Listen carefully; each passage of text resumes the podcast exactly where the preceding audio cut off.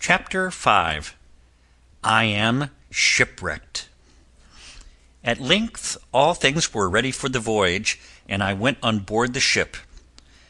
It was just eight years to the day since I had left my father and mother and my pleasant home in good old York. I felt that I was doing a foolish thing, but I did not dare to say so. The wind was fair, the sails were spread, soon we were out to sea. For several days the weather was fine. The ship sped swiftly on her way, and every one was happy and hopeful.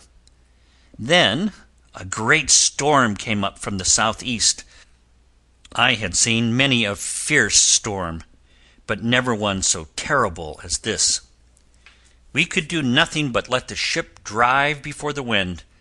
Day after day we were tossed by the waves, and day after day we expected the ship to go down. The storm grew fiercer and fiercer; the men gave themselves up as lost.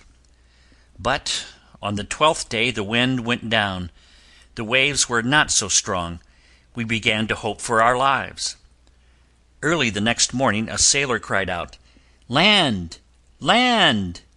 I ran out of the cabin to look, but at that very moment the ship struck upon a great bank of sand over which the fierce sea was rolling.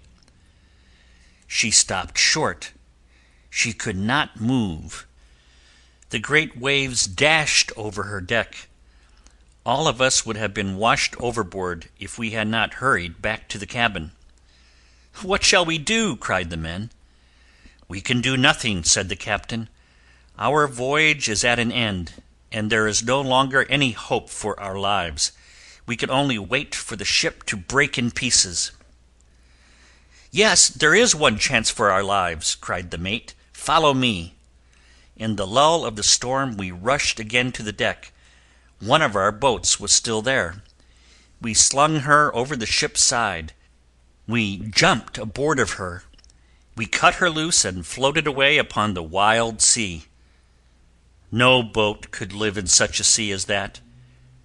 But we saw land ahead of us, and perhaps some of us might be cast alive upon the beach. This was our only hope. The raging waves carried us nearer and nearer to the shore.